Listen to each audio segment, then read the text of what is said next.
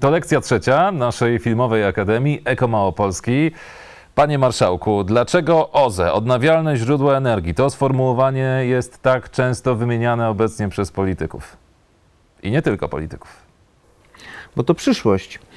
Z jednej strony chcemy dokonać rewolucji energetycznej i wyeliminować węgiel, więc stawiamy na odnawialne źródła energii, na wiatr, na powietrze, na wodę. W związku z tym te nowoczesne technologie są przyszłością, ale one są przyszłością także z innego punktu widzenia. Tak naprawdę ta rewolucja energetyczna to olbrzymie pieniądze, które można pozyskać na wymianę w pieców, na instalacje fotowoltaiczne, na termomodernizację budynków, na w elektrownie wiatrowe, elektrownie wodne. Ale żeby się tak stało, to z jednej strony my możemy pozyskać te pieniądze, te pieniądze pracują w biznesie, ale tak naprawdę widzimy także bardzo wyraźnie, że młodzi ludzie szukający dla siebie nowego zajęcia, szukający dla siebie pracy, decydują się w, na kształcenie w kierunku instalatorów odnawialnych źródeł energii. W związku z tym to jest naprawdę mówienie o przyszłości, o przyszłości młodych ludzi, którzy mogą kształcić się w tym kierunku, nas wszystkich, ponieważ poprawiamy w ten sposób jakość środowiska, ale tak naprawdę te pieniądze krążą w biznesie, w, krążą w, w gospodarce i stanowią poważny element rozwoju naszej gospodarki i poważny rozwo- element rozwoju naszego kraju. Zatem czy przejście z gospodarki stricte opartej na węglu, e, takie łagodne przejście na bardziej odnawialne źródła energii jest w ogóle możliwe? Jeśli tak, to jak przeprowadzić ten trudny proces? Polityka Unii Europejskiej w, nakłada pewne cezury czasu, mówiąc o roku dwa tysiące pięćdziesiątym, jako o tym terminie odejścia od, gospod od gospodarki węglowej. W Polsce to nie będzie takie proste z wielu względów, przede wszystkim ekonomiczno-społecznych.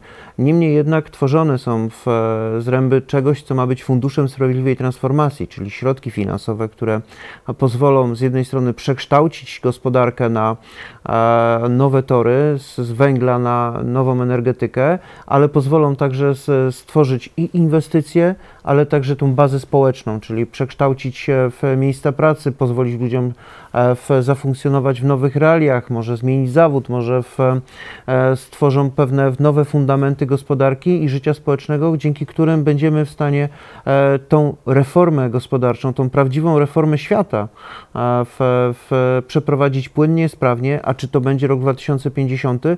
Tego nie wiem, bo to zależy będzie od de decyzji stricte politycznych podejmowanych w Brukseli, podejmowanych w polskim rządzie, ale Małopolska na pewno będzie do tego dobrze przygotowana, bo Małopolska już dzisiaj jest pierwszym regionem w skali całej Unii Europejskiej, który realizuje dwa programy life'owe. Jeden znany dotyczący powietrza, ale drugi absolutna nowość dotyczący właśnie zmian klimatycznych. Małopolska pozyskała już środki finansowe, ponad siedemdziesiąt milionów złotych na to, aby przygotowywać projekty, które w przyszłości będą mogły być finansowane z Funduszu Sprawiedliwej Transformacji, aby przygotowywać także kadry samorządowe do tego, aby takie projekty wdrażać i co najważniejsze, żeby edukować, jaki jest cel zmian energetycznych w Polsce i na świecie. Czyli jak rozumiem, na razie badamy, w którą stronę powinien zmierzać Fundusz Sprawiedliwej Transformacji. Wiemy, jakie pieniądze zostały przeznaczone na fazę projektowe. Jakimi środkami może dysponować w dłuższej perspektywie? Czy jest to wiadome? To rozumiem, że będzie coś na poziomie miliardów, a tak mówiąc zupełnie serio, chciałem zapytać, kiedy te środki już realne będą mogły być uruchomione i kiedy zobaczymy zmiany w zakładach pracy, na naszych ulicach i tak naprawdę w zawodach naszych rodziców, bo trochę to o to chodzi.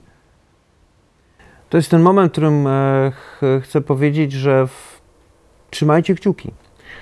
Ponieważ w, w okolicach kwietnia przyszłego roku zostanie podjęta decyzja, czy Małopolska zostanie zakwalifikowana jako jeden z regionów w Polsce do korzystania z Funduszu Sprawiedliwej Transformacji. Zarząd województwa powierzył mi zadanie przygotowania Małopolski do starań o pozyskanie tych środków, o przygotowanie pewnych projektów inwestycyjnych, projektów społecznych, konsultacje z samorządami lokalnymi, konsultacjami także z wieloma organizacjami społecznymi, jak związki zawodowe, jak, jak różnego rodzaju przedstawiciele biznesu, po to, aby Małopolska była do tego przygotowana. W Małopolsce Zachodniej, gdzie są jeszcze kopalnie, gdzie gospodarka jest bardzo mocno związana z, z węglem, to jest być albo nie być, jeżeli chodzi o wdrożenie programów związanych z rewolucją energetyczną. W związku z tym to poważne i odpowiedzialne zadanie. Mówimy o miliardach, miliardach, miliardów tak naprawdę złotych, e, które będą wdrożone nie tylko w to, abyśmy tworzyli nowoczesne źródła energii, ale także przekształcali nasz przemysł, który do tej pory korzystał przede wszystkim z, z węgla, z energetyki węglowej, tak aby on także swoje procesy technologiczne przekształcał, edukował na nowo e, pracowników, ale tak, żeby w, e, w szkolnictwo wyższe było już przygotowane do tych zmian i na przykład przekształcało programy studiów po to, aby już niedługo w, z, z murów naszych uczelni wych, przy, wychodzili inżynierowie przygotowani do tego, że świat się zmienił, że odeszliśmy od węgla, idziemy w kierunku nowych technologii, idziemy w kierunku odnawialnych źródeł energii. Co w tym zakresie? Jak możemy zbliżyć się do odnawialnych źródeł energii w domach, podróżując własnym samochodem? Co możemy zrobić w Małopolsce, Eko Małopolsce? Korzystać z prądu, który sami wytworzymy, korzystać z ciepła, które sami wytworzymy, jeździć w, no może nie od razu elektrycznym samochodem, bo one ciągle jeszcze są drogie, ale jeździć na przykład częściej komunikacją zbiorową. Mamy bardzo nowoczesny tabor kolejowy, nowoczesne niskoemisyjne pociągi, mamy coraz częściej na krakowskich, ale także innych małopolskich miastach elektryczne autobusy, ale tak naprawdę my młodzi, myślę tu ciągle o sobie, możemy coraz częściej jeździć na przykład e, rowerem, ponieważ w Małopolsce powstaje olbrzymia sieć ścieżek rowerowych. E, rowerzysta ma już priorytet na drogach, a poza tym w e, codziennym transportem rowerowym obserwujmy i podziwiajmy Małopolskę. Mamy już ponad sześćset kilometrów tras turystycznych rowerowych, jesteśmy rekordzistą w skali kraju, a chcielibyśmy, by do końca dwa tysiące dwudziestego trzeciego roku powstało ich ponad e, tysiąc kilometrów. W związku z tym Małopolska choćby w ten sposób może się zmienić, że my zmieniamy nasze przyzwyczajenia i zamiast wybierać e, starego diesla, wolimy na przykład komunikację zbiorową albo wsiadamy na rower i jedziemy w Małopolskę.